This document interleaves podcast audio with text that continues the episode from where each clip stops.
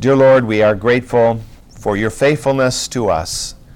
In the midst of all the difficulties and joys and those things that make up the variety of our lives, we know, Lord, that your faithfulness is unequaled. We know, Lord, that you stand with us in every and all situations. We're thankful, Lord, for the fact that you're constantly working to draw us into that relationship with yourself that will be for our great advantage, for our joy, for our strength. We're thankful for the Word of God that you give to us to so plainly declare who you are and who we are to be. We ask that, again, your Spirit will be our guide as we study this day. And, and Lord, we would again remember all of the classes that are uh, occurring at this hour where children and adults in junior high, senior high, college classes are transpiring. We pray that you'll be present there to bring about the truth of the Word to the heart of each individual. And bless the service that is transpiring concurrently. And we'll thank you for hearing us and for what you will do in Christ's name. Amen. Last Sunday, we looked at one of the well, one of the most profound passages of Scripture in terms of describing uh, the scenario in which God will begin to speak to His people. It was a bright, clear, sunny morning 3,400 years ago when all of Israel was marshaled to the base of what was known or would be known as Mount Sinai. And as they stood there at the base of this otherwise ordinary mountain, just a hunk of granite sticking up in the air, but because of God's choice that this will be the place where He will meet His people, it becomes known as the mountain of God. There was nothing special about the mountain, about the rocks, about the molecules in that mountain. It was simply God's choice of location.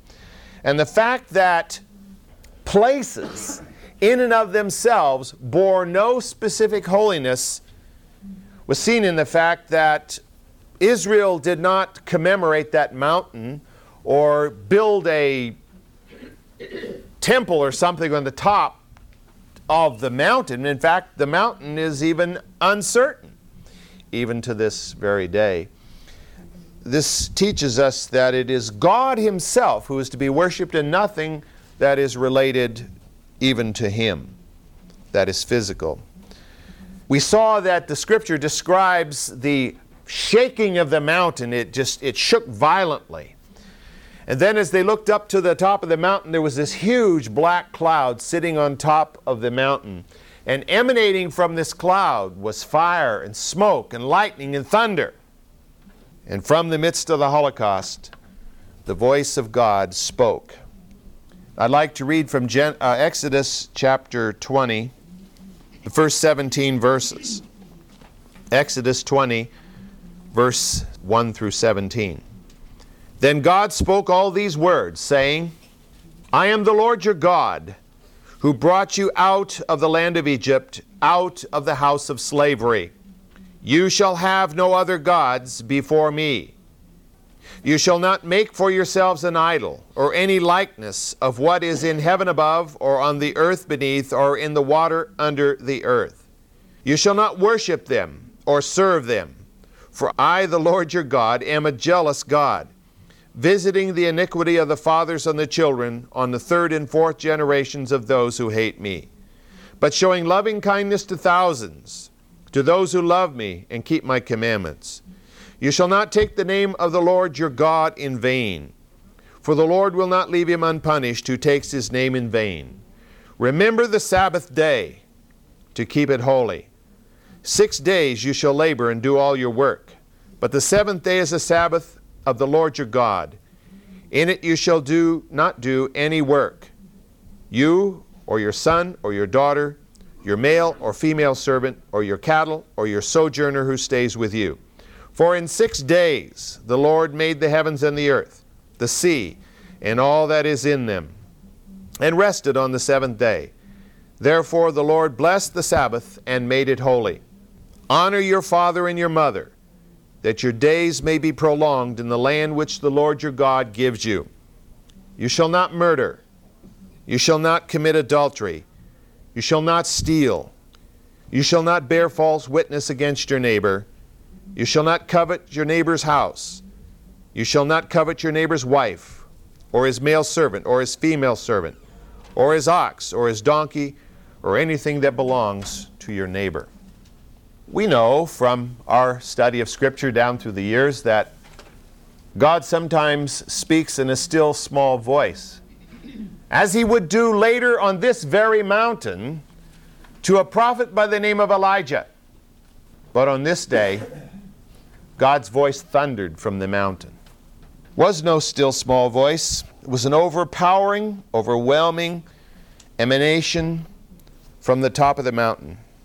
And as the words came forth, they are what are sometimes called the ten words, the Decalogue, or the Ten Commandments of God.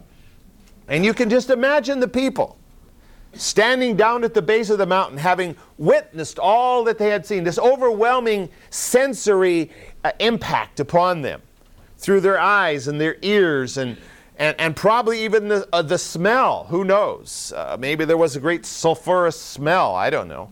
Uh, vibrations from the mountain. All of this was impacting them. And then the voice of God spoke. And the people stood there transfixed in awe and fear. They had never seen anything like it before. And God gave to them the basic guidelines for holy living. But first of all, God does something very important. He identifies himself.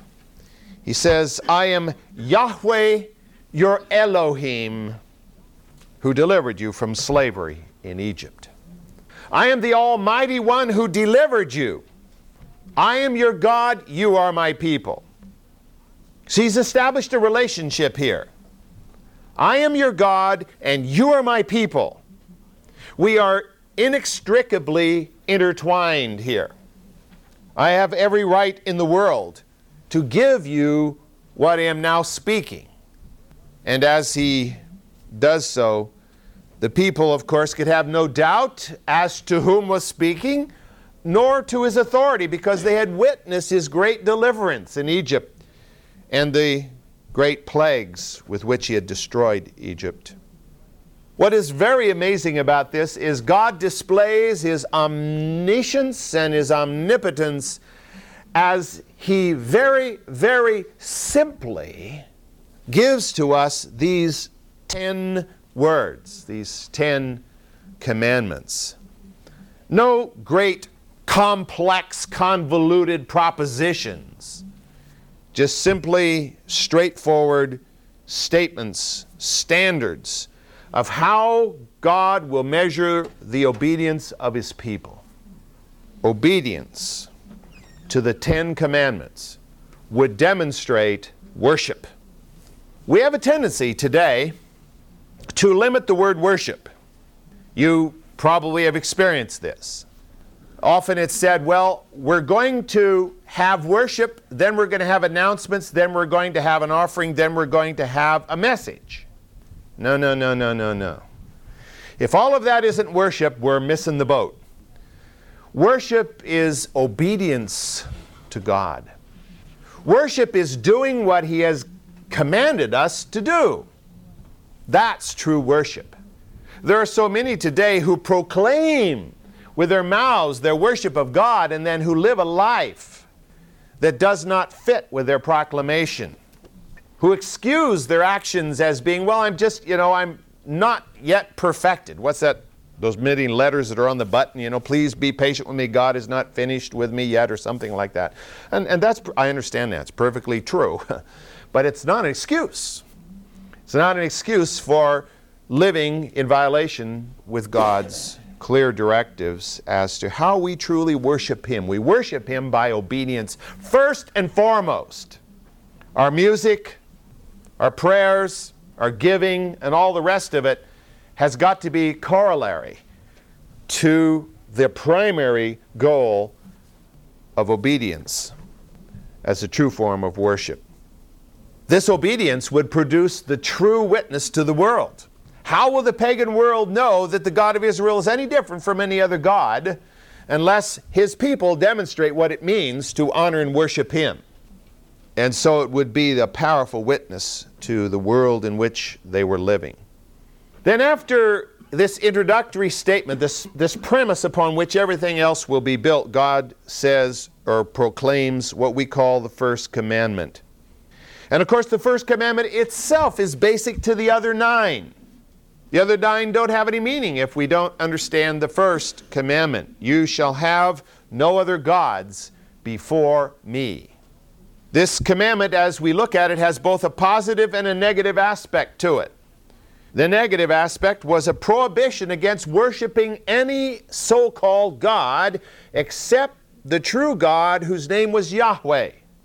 So there was this prohibition. But the positive aspect was they were to worship Yahweh. One of the things you do not find in this first commandment is the option of non worship. There is no option of non worship. Implied in that is you will not worship non gods, you will worship the real God, and that's just flat out the way it's got to be. Jesus, when he responded to Satan in the temptation in the wilderness, he said, You shall worship the Lord your God and serve him only. Serve him only. I think one of the important aspects of this first commandment that we need to note that it is not an admission that there are other gods. First of all, let me just read, this isn't on your outline, but let me just read from Isaiah chapter 44. Isaiah makes several statements in this portion of his prophecy to this effect. But let me read Isaiah 44, verse 6. Thus says the Lord, the King of Israel, and his Redeemer, the Lord of hosts I am the first, I am the last, and there is no God besides me. There is no God besides me. That means that you're not a God and I'm not a God. When anything, no, nothing else is a God, just Yahweh, Jehovah. Then over later on in that same chapter at verse 16, he's, he's painting an interesting uh, scene here. He talks about someone who cuts down a tree. And there's this log, okay? He's got this log. Verse 16 Half of it he burns in a fire. Over this half he eats meat as he roasts a roasts and is satisfied. He also warms himself and says, Aha, I am warm. I have seen the fire. But the rest of it, the other half of the log, he makes into a god, his graven image. He falls down before it and worships it. And he also prays to it and says, Deliver me, for thou art my God. And of course, Isaiah is pointing out the stupidity of this. I mean, what happens if he used the wrong end of the log to make his God out of? Burnt the wrong end. The, the thrust is there is no such thing as another God. But mankind insists that there is God, are gods. And so if we look at 1 Corinthians uh, chapter 8, beginning at verse 4, as you well know, Corinth was a city committed to the worship of many different gods. So paganism was a big problem there. Paul says, Therefore, concerning the eating of things sacrificed to idols, we know that there is no such thing as an idol in the world, and that there is no God but one. And even if there are so called gods, whether in heaven or in earth, as indeed there are many gods and many lords, and he's, of course, speaking in part tongue in cheek here, yet as for us there is but one God, the Father, from whom all thing are all things, and we exist for him, and one Lord, Jesus Christ, by whom are all things, and we exist through him. Paul is saying there are so called gods because people have chosen to make them gods. But they aren't gods. There is only one God. Everything else is a human invention. In Egypt, the Israelites experienced many of these so called gods. And we talked about some of them in brief, you know, Hathor and Isis and, uh, you know, the, the, the long list of gods and goddesses of ancient Egypt. And they were portrayed in many different forms. Some of them were in the form of a bull, some of them were in form of an alligator, some were in form of a woman or the moon or the sun or whatever. And, and they were worshipped in many different ways. There were priesthoods involved in all of them. And the Israelites had experienced all of that. They had seen it going on around them, and certainly some of the Israelites had been sucked off into that. But when God brought the ten plagues upon Egypt, He demonstrated very clearly and very finally that these were not gods.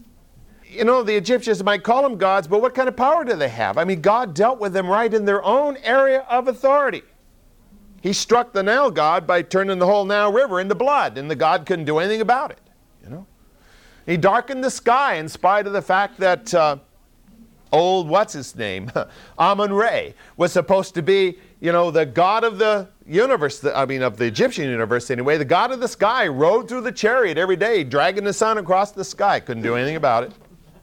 God had dis- demonstrated the powerlessness of these so-called gods.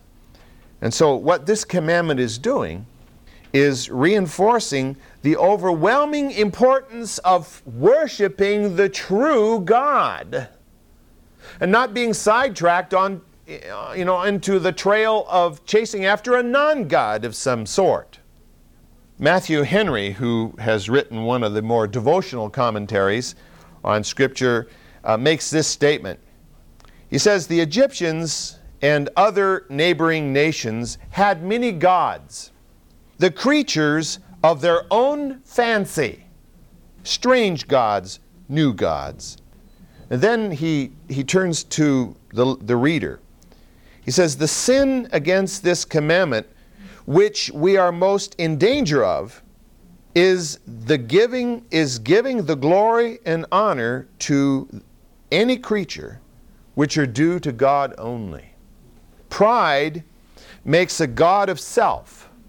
Covetousness makes a God of money. Sensuality makes a God of the belly. Whatever is esteemed or loved, feared or served, delighted in or depended upon more than God, that we do in effect make our God. So as we look at this passage and, we read the uh, proclamation that there sh- we shall have no other gods before the true and the living God, we might say, well, that doesn't really relate to us because we're not bowing down to any uh, statue of Ashtart or Baal or, or any of the other gods and goddesses, but we have different kinds of gods and goddesses that can assault us. As Matthew Henry uh, is implying here. I mean, we can worship money, for example, and that, of course, is one of the great icons, one of the great idols of our society. And there are thousands who fall down to its image in effect every day and worship at its altar. And, you know, sensuality has just permeated this society from one end to the other end. And that too has numerous worshipers. And you know, it's not that hard to be drawn into it ourselves because it's all around us. We, we swim in a sea of muck, it might be, uh, in our society. And to continue to keep ourselves pure unto God takes conscious awareness of the fact that we are being drawn and tempted by all of these other things around us. It reminds me of the individual who spends the entire weekend worshiping at the altar of whatever it is, you know, his automobile, who spends the whole weekend babying his automobile and cleaning it and, you know, tuning it and doing everything. And each weekend he does the same thing. I mean, he's worshiping at the God of his automobile, really.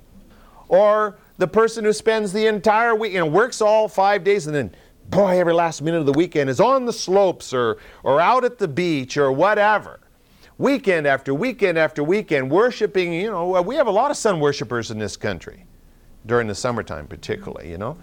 And the sun takes a toll on them, whether they know it or not. Or, or slope worshipers, or whatever it is. We have a lot of them in our society.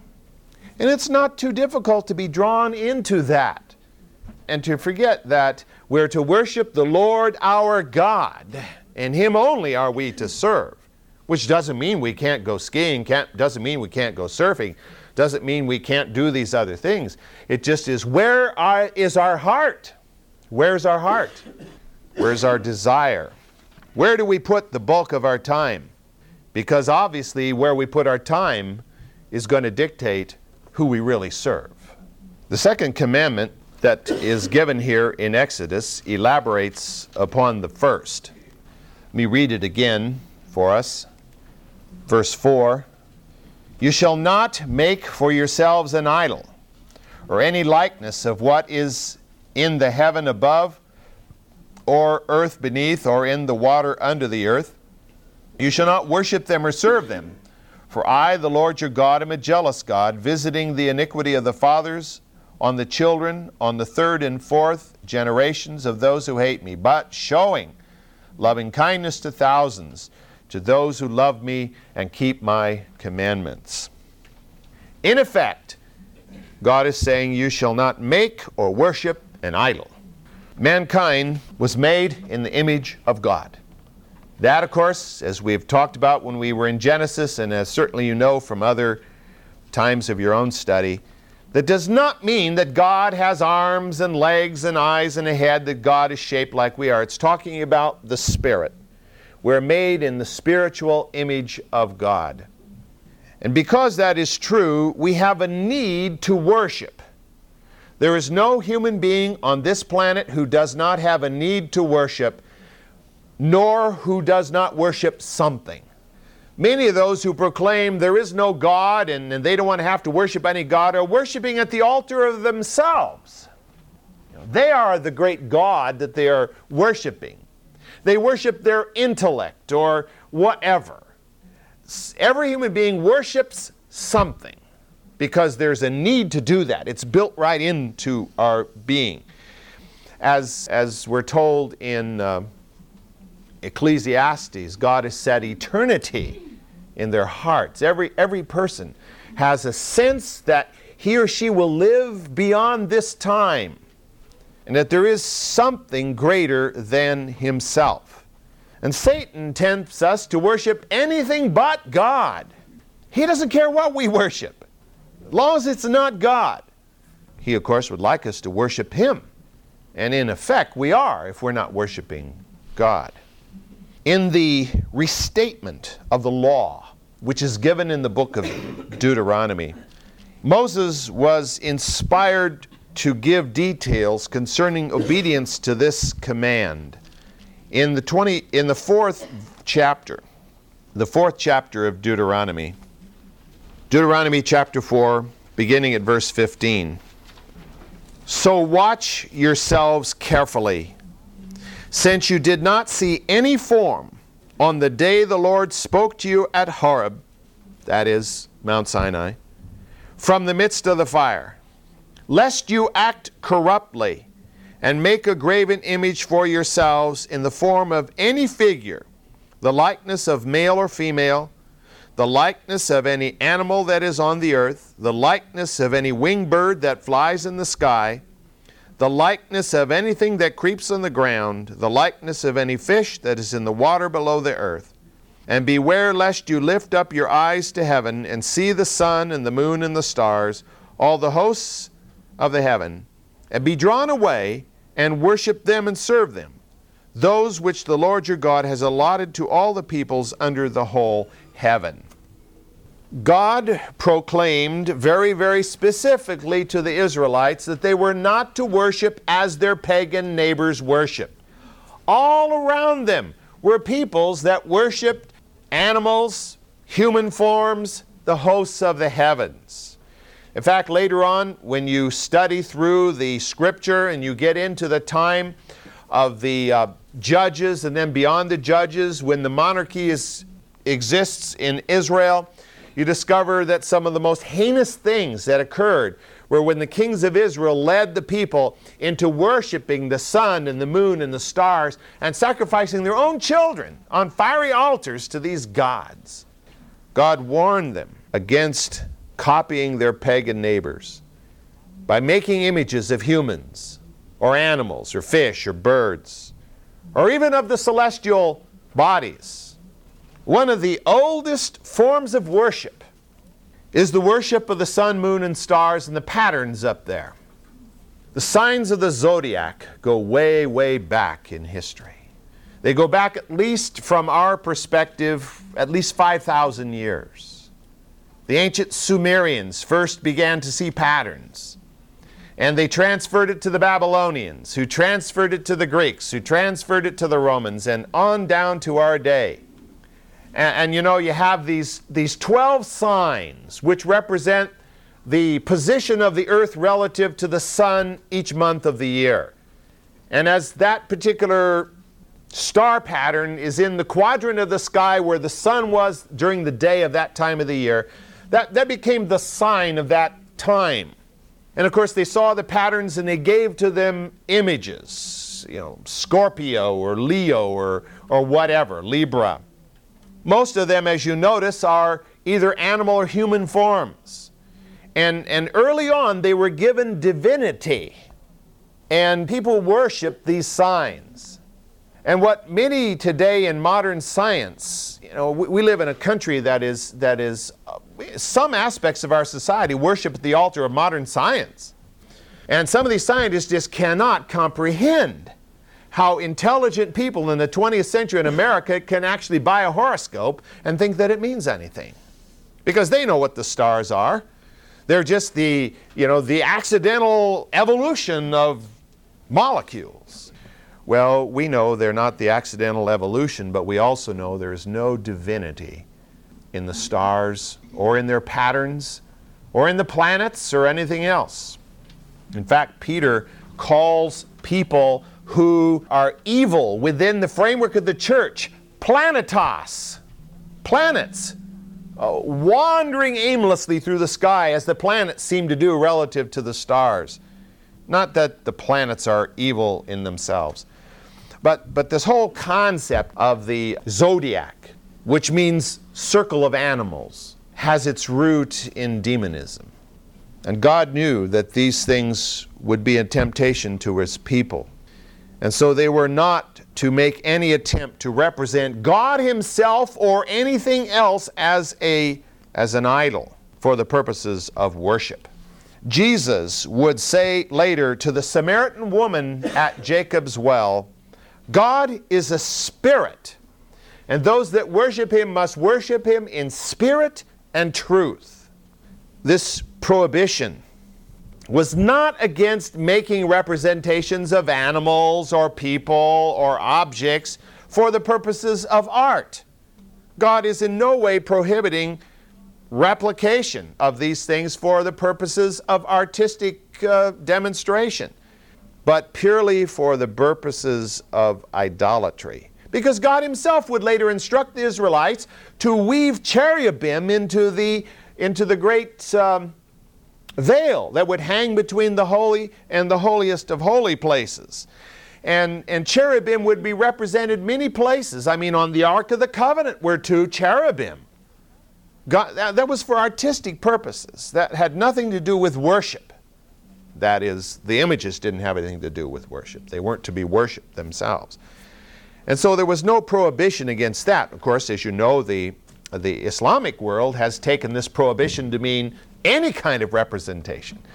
And if you look at Islamic art, you will rarely find any kind of form that is recognizable. It's usually just kinds of geometric and other kinds of uh, drawings, maybe with a little floral or plant representation there, but generally their art, not even their art, demonstrates forms that could be interpreted as images for the purpose of worship. So this prohibition was expressly against idols, an image made for the purpose of worship. When man rejects the true God, he will worship an idol. There is no other option. His very nature requires it. And this is made so clear for us by Paul in the first chapter of Romans.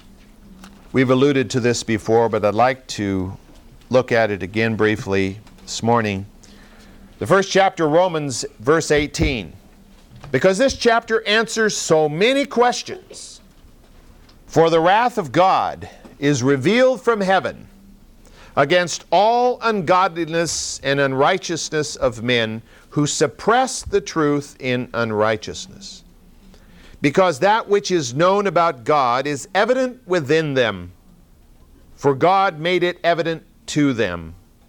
For since the creation of the world, his invisible attributes, his eternal power and divine nature, have been clearly seen, being understood through what has been made, so that they are without excuse. For even though they knew about God, they did not honor him as God or give thanks, but they became futile in their speculations, and their foolish heart was darkened.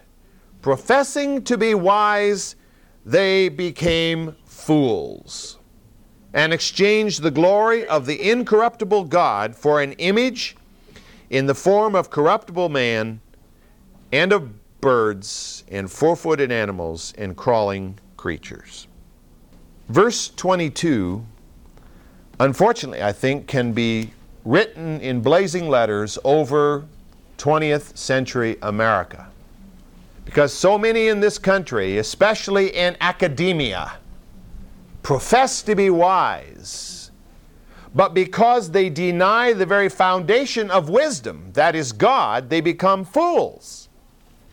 I, I think I mentioned to you this before. We were listening to Channel 9 one night, and I think it was Stephen Gould was being interviewed. They'd interviewed some people from Institute of Creation Research, uh, particularly Dr. Duane Gish. And he'd given some of the points of creationism and how obviously evolution couldn't be so, and Gould just kind of laughed at it all. He said, Of course, there's all kinds of evidence of evolution. Of course, there's all kinds of tradi- transition fossils. Of course, there's this. Of course, there's that, without giving a lick of proof of any of it. But he just sat there so smugly, with a smirk on his face, saying, Of course, this is all true. Of course, these people have some kind of narrow minded axe to grind. And I thought, professing to be wise, this man's a fool. Because one day he's going to stand before God and he's going to say, he's not going to say anything. Because Israel stood here before Mount Sinai as God spoke, and those people weren't saying anything. Now you can imagine what a man who has denied the true and the living God, what opportunity would, is, he, is he going to have to speak anything as he stands before the great white throne judgment of God and becomes smitten in his soul with absolute conviction that he was totally guilty? Professing to be wise, they became fools. That's what God is trying to prevent his people from being. He wants them to worship the true and the living God in the way that God has prescribed, which is to live out these Ten Commandments and, and all that's related to that, of course. To, to live as we know the New Testament instructs us to live. And the New Testament is absolutely built on the foundation of the Old. It's really hard to understand the New Testament if you don't have a good foundation in the Old Testament. A lot of things don't make much sense. God gave these commandments so that the people would have a very clear standard whereby to measure their attitudes and actions. How do you know if an attitude or a thought or an action is wrong? Unless there's a standard to measure it by. And God doesn't just move in upon us in some kind of a ethereal feeling. Because a lot of people who are into the feeling form of Christianity feel all kinds of things that may not have anything to do with God. Oh, I feel so good about God, and, and, and God is a God of love, and He loves me, and so it's okay if I love more than one woman or something like that, you know. And, you know, one of the big problems that occurred in some of the early camp meetings in U.S. history was the fact that there was such an emphasis upon love that everybody started loving everybody. And it went beyond just loving, you know, my, my loving you as a brother or a sister in Christ. It went to physical loving and all kinds of really serious moral problems. It's easy for those barriers to be broken down if we don't keep our eyes upon the God who has who has brought us into his kingdom and upon what he has said we are to do to demonstrate the reality of worship and of faith. I was talking to Don yesterday, and we were talking about the fact that you know th- these are called the Ten Commandments, but some people have made them into the Ten Suggestions, or you know the, the Ten Commandments choose any eight, you know, kind of approach to things. And that's, that's not what we have here because each one builds upon the other. And all 10 of them together give to us a, a sense of what it really means to have a heart and a mind to worship God. It's not a bunch of don'ts that you just, if you don't do this, you're okay. It's just that when you don't do it, you're not doing it because you have God's heart and you're doing the positive side of it. If you're not committing murder, theoretically, then you should be loving your neighbor. Some have implied that Jesus changed them. You know, that the Old Testament says, Thou shalt not murder, but uh, Jesus said you're supposed to love your neighbor, love those who hate you, as if he made some kind of a change. There's no change there at all. That's the positive side of that commandment. If you don't murder, you're supposed to love those who hate you. And it's all implied directly there in the Ten Commandments themselves. God spelling it out this way made it so clear so that they knew if they were violating His commandments and therefore not worshiping Him as they should. If God had not said that you should not make an idol, they could have made idols and said, Well, I'm really worshiping God. And in fact, they will do this in spite of the commandment. Because when Moses is up on the mountain receiving the, the law, the Israelites are down there making a golden calf. Now, to them, to many of them, that golden calf represented Yahweh. And later on, when Jeroboam would build a golden calf in Dan and another one in Bethel, he would say, This is the God of Israel. Now, he was not changing it to some other God. He wasn't saying this was Baal or Ashtart or something. He was saying, This is the God of Israel. Worship this idol. But God gave them this commandment so that there would be no confusion. Would be seen as a clear act of rebellion in violation of the Word of God if they worshiped any physical form.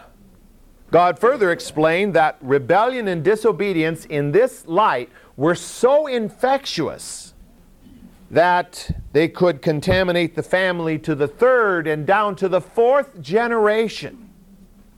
But in stark contrast to that, in this passage we read, that those who love God and keep His commandments will experience His loving kindness. This is a special Hebrew word, chesed. And, it's a word that reappears frequently in the Old Testament. It's a very, very important word because it talks about the nature of God. In, in this particular passage, the meaning is twofold. First of all, it's an expression of God keeping his end of the bargain.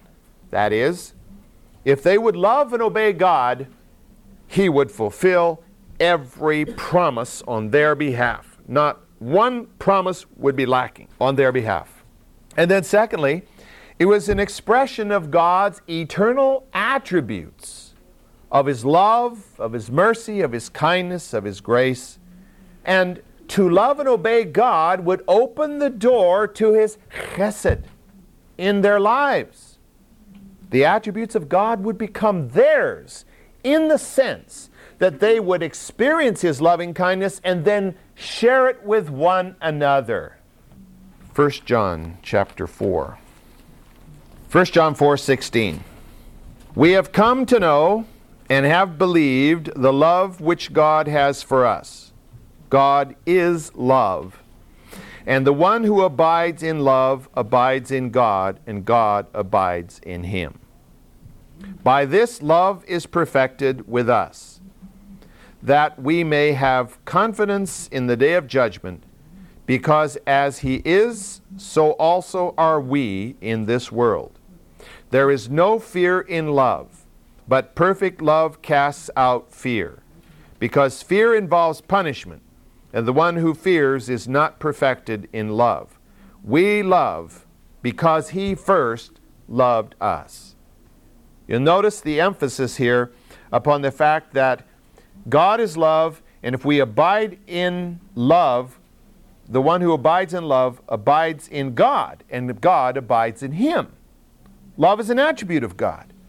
And there's no way that true love, godly love, can be in our hearts unless God has put it there. And that's an attribute of God, that's a characteristic of God. And so that reality of, of His being is manifested in us and radiated out of us to others. And we're knit together by that common love. That should be what binds the church in part. And that's why the church should be a safe place for us to come and to seek help from one another, whether it be by prayer or for prayer or counseling or whatever it is. The church should be a safe haven because this love should knit us all together as an attribute of God. And that's what the people would receive who would walk in obedience to his commandments. Because that was true worship of the living God. And as they truly worshiped the living God, his nature would be theirs. And as they represented him in the world, others would be drawn to him. That's the ultimate testimony. We can witness till we're blue in the face. Unless our lives radiate the love and compassion and kindness of God, our witness, though, will have very little fruit. And that comes through obedience, which is the true worship of God. Well, I guess we'll pick up the third commandment next week. The third commandment is a commandment that's often uh, looked at much more tritely than maybe should be. Thou shalt not take the name of the Lord thy God in vain. And many people just think that means don't cuss. it means a whole lot more than that. And we'll focus on that to begin with next week.